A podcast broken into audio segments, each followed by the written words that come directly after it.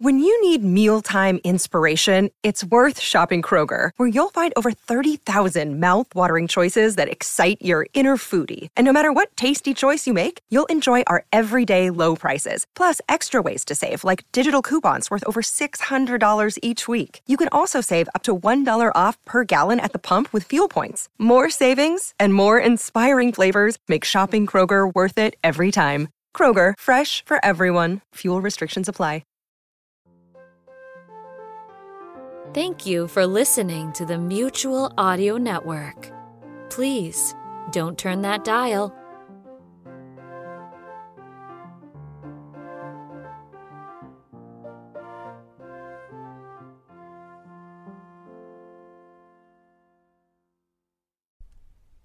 The following audio drama is rated G for general audience.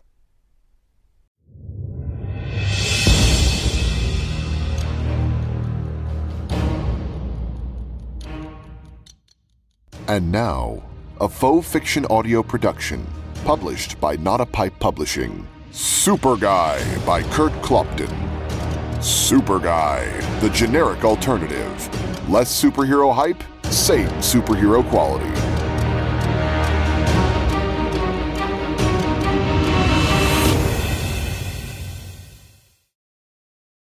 Chapter 12 The press conference introducing Super Guy was held on the front steps of the city government's main office building. The large platform used in all such events had been erected early that morning in its usual location, broken up halfway to the top by a level expanse that echoed the street and the landing above in front of the main doors.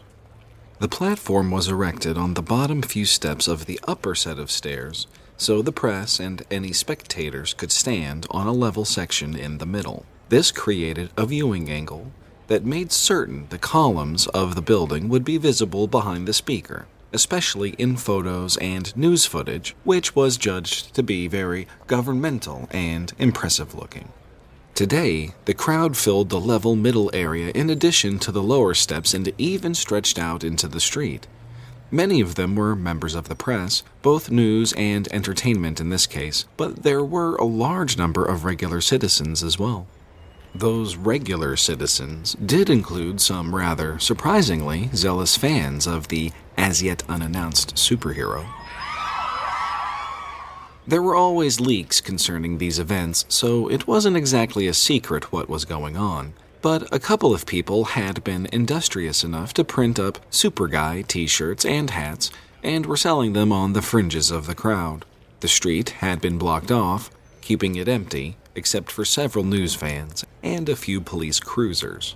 It was a slightly cool early fall morning, but the sun was out and it had the promise of becoming a warm, almost throwback summer day. Oliver, Roger, and Emma were enjoying that weather now as they stood on the landing at the top of the steps, positioned behind one of the huge columns lining the front of the building. The police chief and his contingent were there too, but keeping their distance while only occasionally glancing with disdain in Oliver's direction. Everyone was waiting for the mayor to come down from his office to start the show.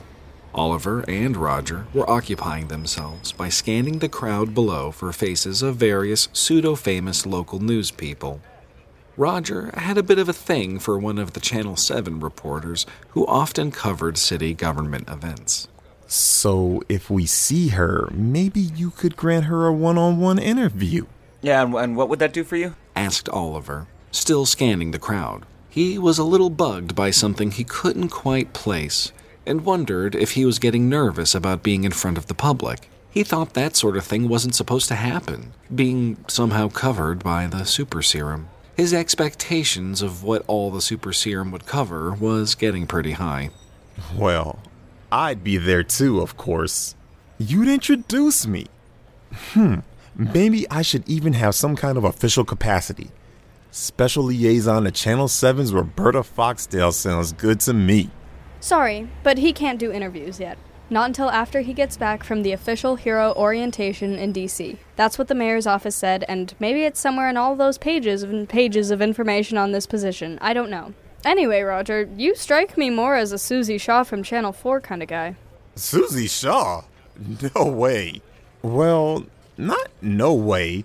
There's probably a way. But if I had to choose my favorite, Roberta's my girl. Emma was about to say more, but stopped when the front door opened and the mayor appeared, followed by the deputy mayor and a pack of aides. The mayor, a man of average height and slightly above average weight, walked up to the police chief, shook his hand, and exchanged a few words. After a moment, he patted the police chief on the arm and walked over to where Oliver, Roger, and Emma waited. Most of the aides followed while the deputy mayor, a tall, slim man with a beak like nose, stayed behind with the police chief. Mr. Olson, said the mayor with a very practiced smile.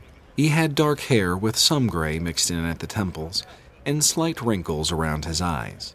Shaking Oliver's hand, the mayor continued to talk while throwing his smile around at Roger and Emma also. At least I'm assuming you, Mr. Olson, considering the costume, but I suppose I could be wrong. I have seen stranger things on the street in this city. Huh. no, you're not wrong, sir. Well, it's good to finally meet you, super guy. It sounds a bit strange. May I call you Oliver?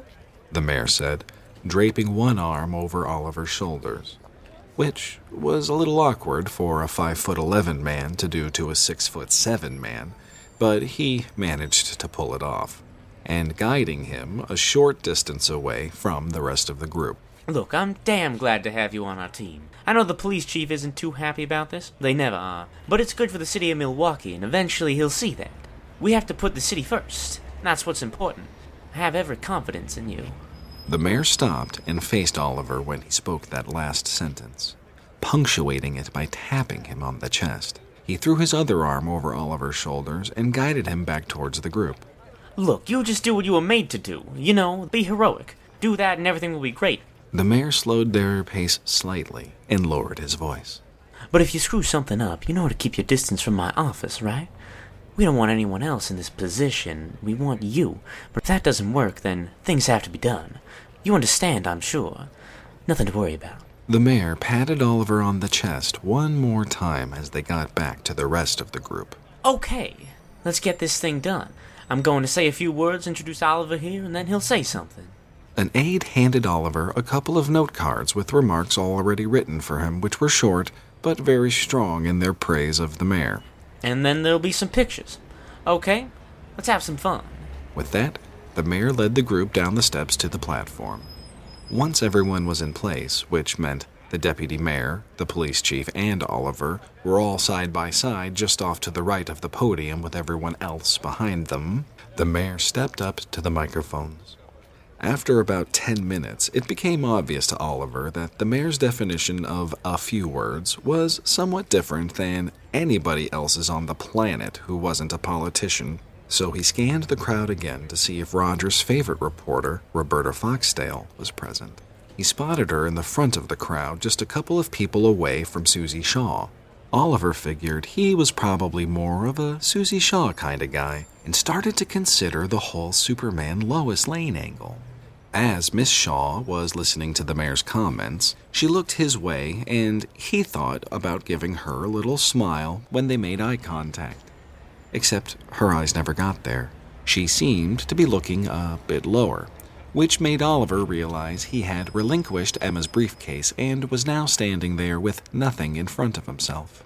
He quickly checked Roberta Foxdale to find she was looking at the same thing as well as the majority of the rest of the people in those first couple of rows. At first, Oliver found it hard to believe people could be so shameless, but then he realized it was kind of unavoidable. Since he was elevated a few feet above the platform, his groin happened to be right at their eye level. He quickly dropped his hands and fanned out his two note cards to cover as much as possible. A moment or two later, something strange happened. Oliver started to move without thinking, except for the fact he knew exactly what he was doing and why. It was almost as if there were two of him one asking why he was doing something, and the other giving the answers, which then made perfect sense, as if he already knew what those answers were. Oliver stepped out in front of the police chief, dropped his note cards, and intercepted a cylindrical object that had been thrown from the crowd. He knew it was a bomb. He had seen the man who threw it.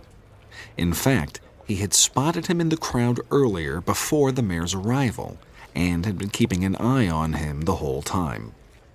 At least, Oliver realized that now. He had kept track of the man as he had worked his way forward through the crowd and into a position close to the platform. And all the while, the man kept a constant eye on the closest police officers working security for the event. Then Oliver saw the man pull the bomb from his jacket, activate it, and throw it at the stage. That same bomb, which Oliver now caught with both hands and guided into his stomach as he bent over and dropped to the ground, curling around the device as completely as he could. When it exploded,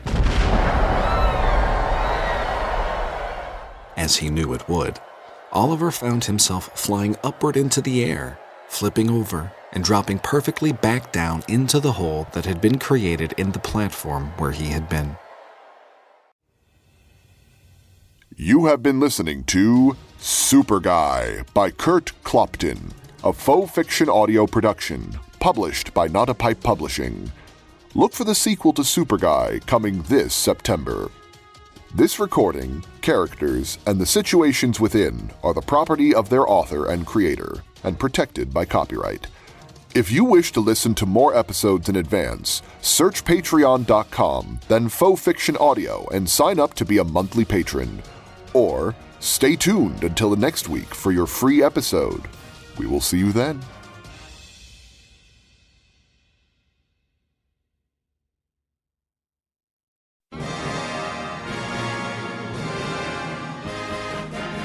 This is Jack Ward from the Mutual Audio Network. And on behalf of our United Artists of Audio, we're here hoping you great riches of stories and scripts during NADSRIM 2023.